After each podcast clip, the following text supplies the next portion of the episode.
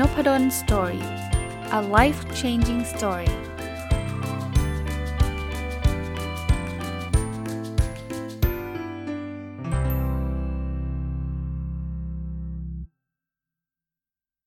สวัสดีครับ ยินดีต้อนรับเข้าสู่นพดลสตอรี่พอดแคสต์นะครับ แล้วก็วันเสาร์ยินดีต้อนรับเข้าสู่รายการ Weekend Entrepreneur นะก็ เช่นเดิมยังคงอยู่กับหนังสือที่ชื่อว่าความลับเศรษฐีคนแบบนี้แหละดึงดูดเงินนะครับเขียนโดยคุณโทนี่โนนากะนะครับและแปลโดยคุณอนิสาเกมเผ่าพันธ์นะก็วันนี้จะมาเคล็ดลับบทที่6นะครับเป็นบทเกี่ยวกับการผ่อนคลายนะผมผมชอบบทนี้มากเลย เพราะว่าคนอาจจะเข้าใจผิดว่าโอ้ถ้าเราผ่อนคลายเราพักผ่อนเนี่ยนะมันจะทำให้เราเสียเวลานะครับแทนที่เราจะทำงานหาเงินเนี่ย แต่สำหรับผมเนี่ยผมได้เรียนรู้หลังจากอายุ 40 ขึ้นแล้วนะ เพราะตอนอายุ 30เนี่ยก็โหคือแบบทำงานหนักมาก ผมเริ่มรู้สึกว่าจริง ๆ การพักผ่อนการผ่อนคลายเนี่ยเป็นกระบวนการหนึ่งในการหาเงินเลยนะ ผมพูดแบบนี้ได้เลยเพราะอะไรปะเพราะว่าถ้าเกิดเราไม่พักผ่อนเลยนะทำงานหามลูกหามค่ำเนี่ยหนุ่มๆอาจจะพอไหวนะ ต้องบอกแบบนี้เพราะว่าตอนเราอายุน้อยๆเนี่ยมันไม่ค่อยมีเอฟเฟกหรอกโตลุ่งก็โตลุ่งได้ ตอนเช้าก็มาทำงานได้สบายมาก แต่ระยะยาวเนี่ยผมบอกได้เลยว่ามันไม่ดี ไม่ดีทั้งสุขภาพนะ หรือสุขภาพยังพอไปไหว คุณภาพของงานก็ไม่ดี ลองไม่นอนนะครับ ลองไม่ต้องไม่ไม่ต้องถึงกับไม่นอนแค่นอนดึกเนี่ยพอตอนเช้ามาเนี่ยสมองมันไม่ปลอดโปร่งแล้วทำอะไรมันก็ทำแล้วมันจะช้ากว่าปกติอะแล้วทำออกมาผลงานก็ไม่ดีนะ เพราะฉะนั้นเนี่ยการพักผ่อนเนี่ยจะเป็นสิ่งที่สำคัญนะ คราวนี้มาดูมาดูเคล็ดลับข้อที่ 6 นี้นะว่า Weekend Entrepreneur เนี่ยอาจจะลองไปปรับใช้นะผู้ประกอบการมันหยุดอาจจะไปปรับใช้อะไรได้บ้างนะ เขาบอกขั้นตอนที่ 1 เริ่มทำสิ่งที่ไม่ชอบก่อน อันนี้เป็นเทคนิคอันนึงที่ผมทำอยู่เรื่อยๆนะเพราะว่าสิ่งที่ชอบเนี่ยทำเมื่อไหร่ก็ได้ครับเขาเขาถึงมีหนังสือออกมาเล่มหนึ่งที่ชื่อว่า Eat That Frog ของ Brian Tracy นะ Eat That Frog แปลว่ากินกบตัวนั้นซะทำไมต้องกบ เพราะว่ากบมันคือสิ่งที่เราไม่ชอบใช่ไหมเขาเขารีเฟกแบบนั้นนะเขาเขาสะท้อนมาว่ากบคืองานที่เราเกลียดนะตอนเช้าๆเนี่ยจะเป็นเป็นช่วงเวลาที่เรามีพลังเยอะที่สุดสำหรับคนส่วนใหญ่ คือตื่นมามันยังเฟรชอยู่เนี่ย ถ้าเราหยิบกบมาทำหยิบกบมากิน แปลว่าหยิบงานที่เรา เรารู้สึกว่ามันต้องใช้สมองเยอะ มันเหนื่อย มัน มันเพลียได้ง่าย เอามาทำให้มันเสร็จ วันนั้นเนี่ยมันจะทำงานราบลื่นเลย เพราะว่าที่เหลือมีแต่งานมันๆที่เหลืออยู่อะอย่างวันนี้ผมอัดพอดแคสต์เนี่ยนะ ก่อน ก่อนที่อัดพอดแคสต์เนี่ยผมบอกได้เลยว่า ตอนเช้าเนี่ยผมจะไม่ ไม่ ไม่ ไม่ไปเล่น Facebook ไม่ไปเล่นโซเชียลมีเดีย เพราะว่างานพวกนี้เนี่ยเล่นเมื่อไหร่ก็ได้ เอาไว้ตอนเพลียๆตอนเย็นๆมืดๆเนี่ยเราจะไปนั่งเล่น Facebook อะไรทำก็ได้ ตอนเช้าหยิบ paper มารีวิว เพราะว่าการรีวิว paper เนี่ยมันต้องใช้สมองเยอะครับ มันต้องอ่านภาษาอังกฤษต้องต้องเจาะลึกเยอะนะครับ เพราะนั้นเนี่ยคือคือผมไม่ถึงกับเกลียดนะการรีวิว paper แต่ผมรู้ว่ามันต้องใช้แรงผมเยอะเนี่ยทำตอนเช้าพอทำเสร็จแล้วตอนนี้สบายใจนะครับอย่างอย่างผมทำตอนเช้าเสร็จผมก็สบายใจ ข้อที่ 2 ครับ เขาบอกให้ตื่นแต่เช้าครับ ผมก็พูดถึงคนส่วนใหญ่นะ ถ้าเกิดใครทำงานกลางคืนก็ตื่นเช้าไม่ได้นะ ผมก็เข้าใจนะ แต่ว่าคนส่วนใหญ่เนี่ย ถ้าถ้าตื่นเช้าเนี่ย มันจะทำให้เราสมองเรา fresh นะนะตื่นสายๆเนี่ยอาจจะสมอง fresh น้อยกว่า ส่วนตัวผมผมผมก็เป็นแบบนั้นนะครับ ถามว่าตอนนี้ผมตื่นเช้ามากมายไหมก็ไม่มากมายนะ ตอนนี้ผมจะตื่นประมาณสัก6กโมงครึ่งถึง7จ็ดโมงนะครับตอนนี้ เนื่องจากต้องบอกว่าพอล็อกดาวน์นะเราไม่ได้ขับรถไปไหนเนี่ยตื่นก็จะสายกว่าปกติ ถ้าเกิดปกติ เวลาไปสอนเนี่ยหกโมงครึ่งต้องออกจากบ้านแล้วเพราะว่าไม่งั้นอะไปไม่ทันนะเพราะรถมันติดนะครับแต่พวกช่วงช่วงล็อกดาวน์เนี่ยก็จะตื่นตื่นตื่นสายออกมานิดนึงนะเสาร์อาทิตย์ผมก็ตื่นเป็นปกตินะตอนนี้วันจันทร์ถึงวันอาทิตย์เนี่ยไม่ได้มีอะไรแปลกแตกต่างเลยนะถึงแม้ว่าวันเสาร์อาทิตย์อาจจะไม่ได้มีบรรยายตอนเช้า แต่ว่าการตื่นผมก็เป็นตามปกติเขาบอกว่าถ้าตื่นตื่นมาตอนเช้าเนี่ยเริ่มทำงานตอนเช้าเนี่ยเราจะมีพลังแล้วก็มันไหลลื่น สังเกตเป็นที่น่าสังเกตอีกอันนึงนะครับ ว่าตอนเช้าเนี่ยจะเป็นช่วงเวลาที่มันเงียบส่วนใหญ่ปะถ้าถ้าถ้าคนทั่วๆไปเนี่ยมันจะไม่ค่อยมีกับใครมารบกวนมากนัก เพราะฉะนั้นเนี่ยเราจะทำ weekend entrepreneur ก็ได้วันเสาร์เช้าวันเสาร์ตื่นขึ้นมา ลุยเลยนั่งทำแล้วมันจะได้งานเยอะมากเลยครับ งานผมเนี่ยถ้านับเป็นช่วงเวลานะครึ่งวันเช้าเนี่ยจะได้งานเยอะกว่าครึ่งวันบ่าย แล้วจะได้งานเยอะกว่าตอนเย็น เป็นธรรมชาติ แต่ถ้าเกิดเราจัดพอร์ตของงานเหมือนกับเมื่อกี้ครับเอางานยากมามาทำครึ่งวันเช้า งานง่ายลงมาหน่อยไปทำตอนบ่าย แล้วงานที่แบบไม่ต้องใช้ความคิดอะไรมากเล่น Facebook จะไม่เรียกว่างานเลยก็ได้นะพักผ่อนอะไรเงี้ยไปทำตอนเย็นนะครับผมก็จะมีเวลาเออแล้วก็สามารถทำงานได้บรรลุเป้าหมายได้เยอะนะครับ ขั้นตอนที่ 3 ใช้ช่วงเวลาทองให้เกิดประโยชน์สูงสุด คือช่วงเวลาทองคือ prime time ของเรา prime time ให้สังเกตตัวเองครับ ว่ามันเป็นช่วงเวลาที่เราทำแล้วมันเข้า flow คำว่า flow คือมันมันไหลลื่นครับ เข้ามาแล้วแบบโอ้โหทำได้ตลอดเลย พยายามเอาช่วงเวลานั้นน่ะทำในงานที่เราเราอยากทำมากที่สุด ส่วนตัวผมบังเอิญมันก็ซ้อนทับกันอยู่ แล้วผมคิดว่าน่าจะคล้ายๆ กับหลายคนคือช่วงเช้าอีกเหมือนกัน เพราะนั้นช่วงเช้าผมจะไม่เสียเวลาไปกับ Facebook ดูซีรีส์อะไรเงี้ยจะจะไม่ทำเลยครับ เพราะว่ามันไม่ใช่มันมันมันใช้เวลาเปลืองอะ่ะคือถ้าผมเปรียบเทียบกับเงินนะมันก็คือเอาเงินไปซื้อของ ราคาที่มันไม่ควรซื้ออะไปไปใช้เงินมากเกินไปอะแต่สำหรับผมเนี่ยเป็นเวลาใช้เวลาไม่ไม่คุ้มค่าทำนองนั้นนะครับ คือผมไม่ได้ห้ามดูซีรีส์ไม่ได้ห้ามเล่น Facebook เล่นได้แต่ว่าเอาช่วงเวลาที่เราแบบทำอย่างอื่นไม่ได้แล้วอะจะดีกว่านะขั้นตอนที่ 4เขาบอกว่าเลือกที่นั่งชั้น 1 เท่านั้น คืออันนี้เนี่ยมันเป็นมันเป็นบทเรียนของคนที่เขาเขียนนะ คือเขาพูดถึงเครื่องบิน แต่เดี๋ยวผมจะมีความคิดเห็นส่วนตัวผมนะ คือเขาบอกว่าบางทีเนี่ยไปนั่งเครื่องบินไกลๆเนี่ยเขาเป็นนักธุรกิจเนี่ยแล้วเขาต้องไปนั่งเอคอนมีแล้วก็ไปเบียดเสียดยัดเยียดแล้วก็นอนไม่หลับ แล้วก็พอไปอีกวันหนึ่งเขาก็ไม่สามารถที่จะไปประชุมได้ดีหรือว่าถ้าจะต้องไปประชุมวันวันพอไปถึงเลยต้องไปประชุมเลยก็เพลีย แล้วก็ผลลัพธ์ก็ไม่ดีเนาะไป pitching ไปขายของก็ก็ไม่ work เขาบอกว่า เพราะคุณไปประหยัดมากเกินไปนะครับสำหรับเขาก็แนะนำบอกว่า เฮ้ยคุณไปที่นั่งชั้นหนึ่งเลย first class เลย แล้วคุณนอนได้สบายเลย แล้วพอคุณตื่นตื่นมาถึงที่ปุ๊บเนี่ยคุณจะ fresh มากเลย แล้วคุณก็ไปประชุมคุณไปต่อรองสิราคากับคู่ค้าของคุณคุณไปขายของเนี่ยคุณจะประสบความสำเร็จ แล้วมันจะคุ้มค่ากับไอ้ไอ้ตัวที่นั่ง first class ผมผมส่วนตัวผมอาจจะเราบางคนบอกโหอาจารย์ weekend entrepreneur ไปอาจารย์แนะให้แนะนำให้ไปซื้อ first class เท่านั้นเหรอ คืออาจจะไม่ต้องถึงขนาด first class นะ เพราะว่าคนเขียนเนี่ยแน่นอนเขาเป็นนักธุรกิจที่ประสบความสำเร็จระดับหนึ่ง เขามีเงินถึงขนาดที่ว่าเขาสามารถซื้อ first class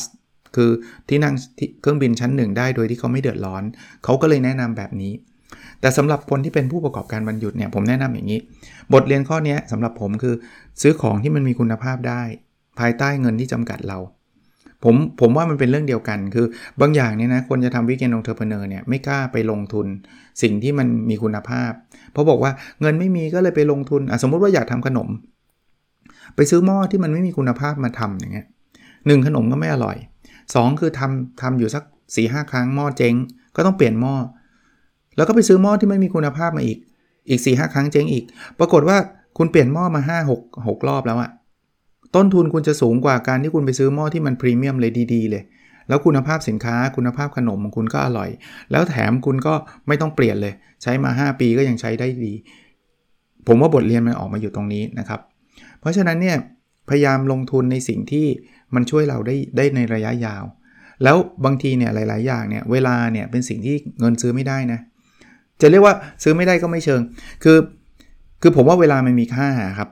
คือบางทีเนี่ยคนบางคนไปซื้ออุปกรณ์อะไรมาก็ตามแล้วมันแบบลำบากยากเย็นมาก สมมุติว่าอุปกรณ์อันนี้มันถูกมาก แต่ว่าทำขนมชิ้นหนึ่งเนี่ยจนใช้เวลา 5 ชั่วโมง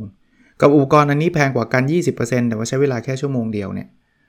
คุณเอาเอาเอาเงินที่ยอมแพงกว่าเนี่ยซื้อไปดีกว่า เพราะว่ามันทำให้คุณได้เวลากลับคืนมาจะเรียกว่าเวลาเป็นสิ่งที่ซื้อได้ก็ได้นะถ้ามองในมุมนี้นะครับ อันนี้คือขั้นตอนที่ 4 ของเขานะขั้นตอนที่5นะครับ เขาบอกว่าไม่จำเป็นต้องกอดงานทุกอย่างไว้กับตัวเพียงคนเดียว อันนี้ผมผมชอบนะครับ เพราะว่าถ้าเราจะทำ weekend entrepreneur เนี่ยผมรู้ครับว่าตอนแรกเนี่ยผู้ประกอบการมันหยุดไม่มีใคร เรายังไม่ต้องไปจ้างลูกน้อง เพราะว่าธุรกิจเรายังไม่ยังไม่ค่อยมีไรายได้เลยด้วยซ้ำนะเราทำคนเดียวใช่ แต่ไม่ได้แปลแปลว่า ทุกกิจกรรมต้องทำด้วยเราคนเดียว บางอย่างเราสามารถให้คนมาช่วยได้แล้วคนที่มาช่วยเนี่ยเขาเป็นมืออาชีพเขาเก่งกว่าเรา เราอาจจะต้องมีต้นทุนเพิ่มใช่ครับ แต่ต้นทุนนั้นเนี่ยผมว่ามันคุ้มค่า อย่างที่ผมเล่าให้ฟังเรื่อยๆ ผมเขียนหนังสือเนี่ยผมเขียนได้ครับคนเดียวครับ แต่เขียนเสร็จแล้วเนี่ยพอจะทำเล่มหนังสือเนี่ยผมไม่หาคนช่วยครับ เพราะว่าให้ผมมาทำเล่มเอง ผมไม่มีฝีมือข้อที่ 1 ข้อที่ 2 ถ้าจะทำจริง ๆ ก็อาจจะทำใช้เวลานานมาก แทนที่ปีหนึ่งผมอาจจะออกหนังสือได้ 3 4 เล่ม ผมอาจจะออกได้เล่มเดียวเพราะว่ามานั่งทำหนังสือเขียนหนังสือ 3 เดือนทำทำเล่มอีก 6 เดือนอะไรเงี้ยมันมันไม่คุ้มค่านะครับ เพราะนั้นมันมีปัญหามันมีอะไรเนี่ยลองลองหาคนช่วย แต่แน่นอนเราคงไม่ถึงกับขนาดจะต้องแบบแบบไปจ้างที่ปรึกษาหรือว่าไปจ้างพนักงานประจำมาขนาดนั้นนะครับเอาซอร์สไปนะครับเป็นงานงานไป แล้วถ้าไม่อยากจะเปลืองเงินก็ให้มันมีงานเข้ามาก่อน แล้วเราค่อยเอาซอร์สก็ยังได้นะครับ ขั้นตอนที่ 6เขาบอกว่าลองใช้เวลากับสิ่งที่คุณรู้สึกว่าสนุกที่สุดดู ผมว่าอันนี้คือสิ่งที่สำคัญสำหรับผู้ประกอบการวันหยุดเลย ถึงแม้ว่าหนังสือเล่มนี้เนี่ยเขาไม่ได้พูดถึงผู้ประกอบการวันหยุดโดยเฉพาะนะ แต่ว่าถ้าเราจะทำสิ่งที่เราต้องใช้เวลาวันหยุดไปทำแล้วไปทำสิ่งที่เราเกลียดเนี่ย ผมรับรองว่าเราทำได้แป๊บเดียวแล้วเราก็จะต้องเลิก เพราะฉะนั้นเลือกสิ่งที่มันจะลงจิตใจครับ เป็นน้ำหล่อเลี้ยงจิตใจนะทำแล้วสนุกเพลิดเพลินอย่างผมเนี่ยผมแฮปปี้มากในการเขียนหนังสือ เพราะนั้นผมก็เขียนได้ไม่ไม่ไม่หยุดอะ นะใช้เวลาวันหยุดใช้เวลาตอนเย็น เวลาตอนเหนื่อยๆเนี่ยเขียนหนังสือเนี่ยทำให้มีความสุขวันก่อนเนี่ยคุณเอ๋นิ้วกลมบอกว่า ขอเข้าถ้ำให้รางวัลตัวเอง โดยการเขียนหนังสือ ผมชอบคำว่าให้รางวัลตัวเองโดยการเขียนหนังสือมากเลย เพราะว่าผมผมนึกออกเลยว่ามันรู้สึกยังไงสำหรับผมเนี่ยเวลาทำอะไรเครียดๆแล้วทำอะไรแล้วรู้สึกแบบเออเหนื่อยเนี่ยผมอยากเขียนหนังสือนะเพราะว่าเขียนหนังสือมันคือเหมือนเหมือนกินขนมหวานเหมือนกินไอติมอะไรเงี้ย คือไม่ได้แปลว่ามันง่ายสำหรับผมนะ แต่ว่ามันมีความสุขที่ทำอะอารมณ์อารมณ์เป็นแบบนี้นะครับ ลองใช้เวลากับสิ่งที่เรารู้สึกว่าสนุกที่สุดดูนะขั้นตอนที่ 7 ครับ สร้างมูลค่าให้กับการเล่นสนุกนะครับ คือพูดง่ายๆว่าเวลาเราทำงานมันไม่จำเป็นต้องเครียดเสมอไปครับ มันไม่มีเส้นแบ่งระหว่างงานกับความสนุก คือความสนุกกับงานเนี่ยมันมันไปด้วยกันได้นะครับ จริงๆแล้วเวลาเราพักผ่อนแล้วเวลาเราพูดคุยกับคนอื่นเนี่ย มันอาจจะเป็นส่วนหนึ่งของงานนะเพราะทำให้เรารู้จักคนมากขึ้นนะครับ แล้วแล้วมันก็ทำให้เรามีความสุขทำให้เรามีความสนุกได้ด้วย ผมว่าอะไรแบบนี้ทำได้นะครับ มันไม่ใช่ either or คือถ้าฉันจะเป็นผู้ประกอบการวันหยุดแล้วฉันต้องทุกข์ไม่ไม่จริงไม่จำเป็นเลยนะครับแล้วจริงๆมันไม่ควรเป็นแบบนั้นด้วย ขั้นตอนที่8นะครับใช้เวลาส่วนตัวทำสิ่งที่ชอบเป็นอย่างแรกนะเอาละเรามีงานเนาะเราทำ weekend entrepreneur เราเป็นผู้ประกอบการวันหยุดเสร็จ อะไรทุกอย่างแล้วอะมันต้องมีเวลาส่วนตัวนะเวลาที่เราต้องนั่งดูหนังกับครอบครัว เวลาที่เราจะพูดคุยกับลูกและภรรยาหรือสามี เวลาที่เราจะเดินเล่นกับคุณพ่อคุณแม่นะครับเขาบอกคนที่เป็นเศรษฐีเนี่ยถึงแม้ว่าเขาจะทำนู่นทำนี่เต็มไปหมดเนี่ยแต่สุดท้ายแล้วเนี่ยเขาจะมีการแบ่งเวลาที่จะเรียกว่าเขาเขาเขาอยากทำอะ สิ่งที่เขาชอบอะผมเชื่อว่าแบบนั้นนะครับ ผมก็ไม่ได้ไปศึกษาเศรษฐีทุกคนหรอกแต่ว่าหนังสือเล่มนี้เขาก็บอกนะเพราะฉะนั้นเนี่ยคนเป็นเศรษฐีเองนะครับหรือผู้ประกอบการวันหยุดเนี่ยเขาก็จะมีการวางแผนไว้ว่าเช้าทำอะไรบ่ายทำอะไรเย็นทำอะไรนะครับแล้วก็จะเดินเดินเดินตามแผนนั้นนะครับ ก็คำว่าไม่สามารถทำเรื่องที่ชอบได้เพราะไม่มีเวลามันจะไม่มันจะไม่เป็นจริงสำหรับคนที่เป็นเศรษฐีนะอันนี้ก็เป็นบทที่6นะคราวนี้มาดูเคล็ดลับบทที่7 บทที่7เนี่ยจะเป็นเรื่องของความสัมพันธ์ครับ คนรักเพื่อนครอบครัวนะครับเขาบอกว่าสิ่งเหล่านี้เป็นสิ่งที่มีค่าหาสิ่งใดทดแทนไม่ได้ ผมว่าอันนี้ชัดเจนมั้งนะครับ เพราะว่าคงไม่มีใครเถียงมั้งว่า คนรักเราทดแทนได้ง่าย ๆ เลย คุณพ่อคุณแม่หาได้หาได้ใหม่ได้อะไรเงี้ยนะลูกๆทดแทนก็ได้อะไรเงี้ยคงคงคงไม่ได้เป็นแบบนั้นนะครับเพราะฉะนั้นเนี่ยเราก็ต้องให้ความสำคัญกับสิ่งเหล่านี้นะคราวนี้ถ้ามองในมุมธุรกิจเนี่ยอย่างแรกที่เขาแนะนำคือคู่หูทางธุรกิจ weekend entrepreneur หรือผู้ประกอบการวันหยุดเนี่ยตอนใหม่ๆ อาจจะไม่ต้องมีก็ได้นะเราทำคนเดียวก็ได้ แต่ถ้าเกิดใครมีเพื่อน แล้วก็บอกว่า เออ เราอาจจะแบบมาทำธุรกิจด้วยกัน อันนี้ต้องต้องต้องระวังนิดนึงนะครับ เพราะว่ามีหลายคนเลยที่เป็นเพื่อนกันเนี่ยรักกันมากเลย แต่พอทำธุรกิจด้วยกันเนี่ยกลายเป็นทะเลาะกันเลย ก็ก็น่าเสียดายนะครับ เพราะฉะนั้นเนี่ยเราอาจจะต้อง จะเรียกว่าอะไรครับ จะจะจับมือกับใครทำธุรกิจก็ต้องเรียนรู้ให้ดีเหมือนกับเราจะแต่งงานกับใครอะแบบนั้นอะเพราะว่าการทำธุรกิจมันไม่ได้ทำวันเดียวจบนะมันทำมันทำเป็นระยะเวลานานนะครับ บางคนเนี่ยชอบไปพวก networking เนาะก็คือแบบเฮ้ยเดี๋ยวเราจะแบบไปหาคนนู้นคนนี้แล้วไปเจอปุ๊บจับมือเลยทำธุรกิจด้วยกันเลย อันนั้นอันตราย เพราะว่าเราเพิ่งเจอกันครั้งเดียวเองยังไม่ได้รู้จักนิสัยใจคออย่างแท้จริงเลยนะครับคราวนี้จะหายังไงฮะขั้นตอนที่1เขาบอกว่าวาดภาพคนในอุดมคติไว้ในหัวครับ คือลองคิดดูครับว่าถ้าเราอยากจะมีเพื่อนทำธุรกิจด้วยกัน หน้าตาจะเป็นยังไงนะครับ มันเออเราเราเราอยากจะเป็นคนแบบไหนยังไงนะครับ หรือตัวเราเองนะครับ อุดมคติเราอยากจะเป็นแบบวอร์เรนบัฟเฟตต์วอร์เรนบัฟเฟตต์ วอร์เรนบัฟเฟตต์ก็จะมีคู่หูแบบชาลีมังเกอร์ใช่ไหมก็ลองดูว่าเอ้ยเราจะหาชาลีมังเกอร์ได้จากที่ไหนนะเราอยากจะเป็นอีลอนมัสก์มีคู่หูไหมเราอยากจะเป็นบิลเกตส์เราอยากจะเป็นลองลองมองแบบนี้ก็ได้นะครับว่าเราใครคือไอดอลเราอะนะครับแล้วลองดูว่าเขาเขาดำเนินชีวิตยังไงเขาหา partner ยังไงข้อที่ 2 คือรักและมั่นใจในตัวเองนะครับเขาบอกอย่างแรกที่จะทำให้มันประสบความสำเร็จทางธุรกิจเนี่ยเราต้องรู้จักรักตัวเองครับ ถ้าตัวเองเรารู้สึกว่าโอ้ฉันมันโง่ฉันมันไม่ได้เรื่องฉันมันแย่เนี่ยมันจะไม่ประสบความสำเร็จหรอกนะเพราะฉะนั้นเนี่ยลองดูครับเขาบอกว่าต้องลองถามตัวเองว่าปัจจัยที่ทำให้เราเดินทางเข้ามาในในในการทำธุรกิจเนี่ยเป็นยังไงนะครับนะอันนี้ก็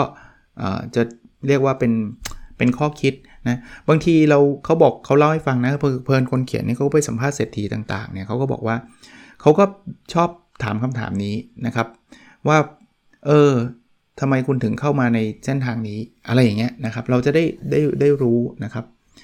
ขั้นตอนที่3เขาบอกเลือกคบคนด้วยการพัฒนาตัวเองอย่างสม่ำเสมอ คือคบคนเนี่ยไม่ใช่ว่าจ้องเลยว่าคนนี้โหให้ประโยชน์จากเราไว้รีบไปประจบเลยเว้ยไปคบเลยไม่ใช่แบบนั้นนะครับเขาเขาบอกว่าภาษาไทยเรียกศีลเสมอกันอะคุณอยากคบคนดีๆใช่ไหมคุณต้องพัฒนาตัวเองให้ดี คุณอยากคบคนเก่งๆ คุณต้องพัฒนาตัวเองให้เก่ง เขาบอกว่าคนที่ไม่มีคุณธรรมย่อมอยู่กับคนที่มีคุณธรรมสูงไม่ได้ ถ้าเราเป็นคนไม่ดีเนี่ยคุณจะไปหาคนดีมันหาไม่ได้นะบอกเป็นกฎแรงดึงดูดธรรมดาเลย เกิดขึ้นตามธรรมชาติเลย เพราะฉะนั้นเนี่ยเราเราทำตัวเองดีนะ เราจะเจอแต่คนดีๆ เอออันนี้ผมว่าเป็นข้อคิดที่ดีนะครับ ถ้าอยากจะไปเจอคนคนที่ดีๆ ขั้นตอนที่ 4 คือทำตัวให้คู่ควรครับ คือบางทีเนี่ยบางคนก็บอกโอ้อยากเป็นเพื่อนมหาเศรษฐีไว้เพื่อนคนนี้รวยไว้ ฉันจะต้องไปคบเขา อันนี้มันคือไปหา หาผลประโยชน์จากเพื่อนละไม่ใช่นะครับ อยากจะไปพบกับคนที่เขาประสบความสำเร็จเหล่าเหล่านั้นเนี่ยเขาบอกว่าพัฒนาตัวเองให้คู่ควรก่อน คืออยากไปเจอคนรวยก็ต้องพัฒนาตัวเองไม่ใช่ให้รวยก่อนนะให้เป็นคนที่ให้ value เขาได้ให้คุณค่าเขาได้อะถ้าเกิดคุณพัฒนาตัวเองไปเรื่อยๆ เดี๋ยวเดี๋ยวคุณไปคุยกับเขาเนี่ยเขาจะรู้สึกดีกับคุณเองอะว่าแบบเอ้ยคนนี้มันไม่ใช่แบบมาถึงก็มาขอขอขอขอขอเนะมาถึงเนี่ยเขามีอะไรแลกเปลี่ยนเขามีอะไรช่วยเหลือ อย่างเงี้ย ช่วยได้ ขั้นตอนที่ 5 ครับเขาบอกว่าอยู่ให้ห่างจากพลังงานด้านด้านลบ สิ่งที่ต้องระวังมากคือไปอยู่ใกล้ชิดกับคนที่แบบวันๆเนินทาอย่างเดียวโอ้แกคนนั้นเร็วมากแกรู้ไหมคนนี้เป็นอย่างงู้นอย่างนี้คือมนุษย์เนี่ยบางทีเพื่อนกันมันก็มีนินทานู่นนี่นั่นบ้างเป็นเรื่องธรรมดาครับ แต่ว่าถ้าคนที่มีพลังด้านลบเนี่ยคือชีวิตมันจะแบบแย่มากอะ่ะคือแบบนินทาแบบว่าร้ายคือทั้งวันเนี่ยจะเป็นแบบนี้ทั้งวันอันนี้อันนี้เราต้องถอยออกมาบ้างนะคือคือไม่ใช่ว่า โอ้โหก็ไปผสมปนเปกับเขา เพราะว่าถ้าเกิดทำแบบนั้นเนี่ย ผมบอกได้เลยว่า ก็ไม่ต้องมีเวลาทำผู้ประกอบการมันหยุดหรอกครับ ก็นินทากันทั้งวันนะครับ วันๆก็นั่งนั่งคุยกันเมาส์แตกกันทั้งวันนะครับ ก็เป็นข้อคิดเนาะประมาณนี้นะวันนี้ก็ยังไม่จบหนังสือเล่มนี้ยังมีอีกหลายเคล็ดลับนะครับ ที่ ถึงแม้ชื่อหนังสือมันไม่ได้เกี่ยวข้องกับผู้ประกอบการวันหยุดนะ ชื่อหนังสือคือความลับเศรษฐีคนแบบนี้แหละดึงดูดเงิน แต่ว่าผมคิดว่ามันเอาไปเป็นข้อคิดสำหรับการเป็นผู้ประกอบการวันหยุดได้นะครับ ก็ตอนนี้ตัวเลขของโควิดก็ดูเหมือนจะลดลงแล้วก็มาทรงๆอยู่นะครับ แล้วเราก็เริ่มเห็นแผนนะว่าจะมีการเปิดประเทศเปิดอะไรมากขึ้นนะครับ ก็อยากกระตุ้นเตือนว่าทุกท่านฉีดวัคซีนกันแล้ว หรือยังไม่ฉีดถ้าว่ายังไม่ฉีดแน่นอนท่านก็ต้องรักษาตัวเองดีๆ มากๆเลยนะฮะเพราะว่าคนส่วนใหญ่ฉีดกันแล้วเนี่ยเขาก็จะกล้าที่จะออกไปนู่นมานี่ แต่ว่าฝากสำหรับคนที่ฉีดแล้วนะครับ ท่านยังติดได้และท่านยังสามารถแพร่เชื้อให้คนคนยังไม่ฉีดได้นะครับ ถ้าท่านอยากที่จะให้ประเทศเราเปิดเร็วๆนะผมคิดว่าทุกคนก็อยากนะครับ เพราะว่าเศรษฐกิจมันจะได้กลับมา ก็อาจจะต้องระวังตัว อย่าให้ติด เพราะว่าถ้าเกิดท่านติด แล้วท่านไปแพร่เชื้อให้กับคนอื่น แล้วคนอื่นก็ยังติดกันเยอะแยะ แล้วคนที่ยังไม่ฉีดก็ยังมีอยู่เกินครึ่งประเทศ 2 เข็มนะครับเอ่อผมว่าเดี๋ยวเดี๋ยวเดี๋ยวมันจะเกิดล็อกดาวน์อีกอะ่ะผมไม่อยากให้มันเกิดอีกอะ่ะนะครับผมก็อยากให้มันเหมือนเหมือนประเทศอื่นๆนะครับก็เร่งฉีดวัคซีนก็เป็นส่วนหนึ่งนะครับ แต่ว่าก็ต้องลดจำนวนผู้ติดเชื้อด้วยนะครับ ก็ฝากไว้นะครับ ระวังนิดนึงนะครับ โอเคครับ แล้วเราพบกันในสดถัดไปนะครับ สวัสดีครับ n o p a d o n Story a life changing story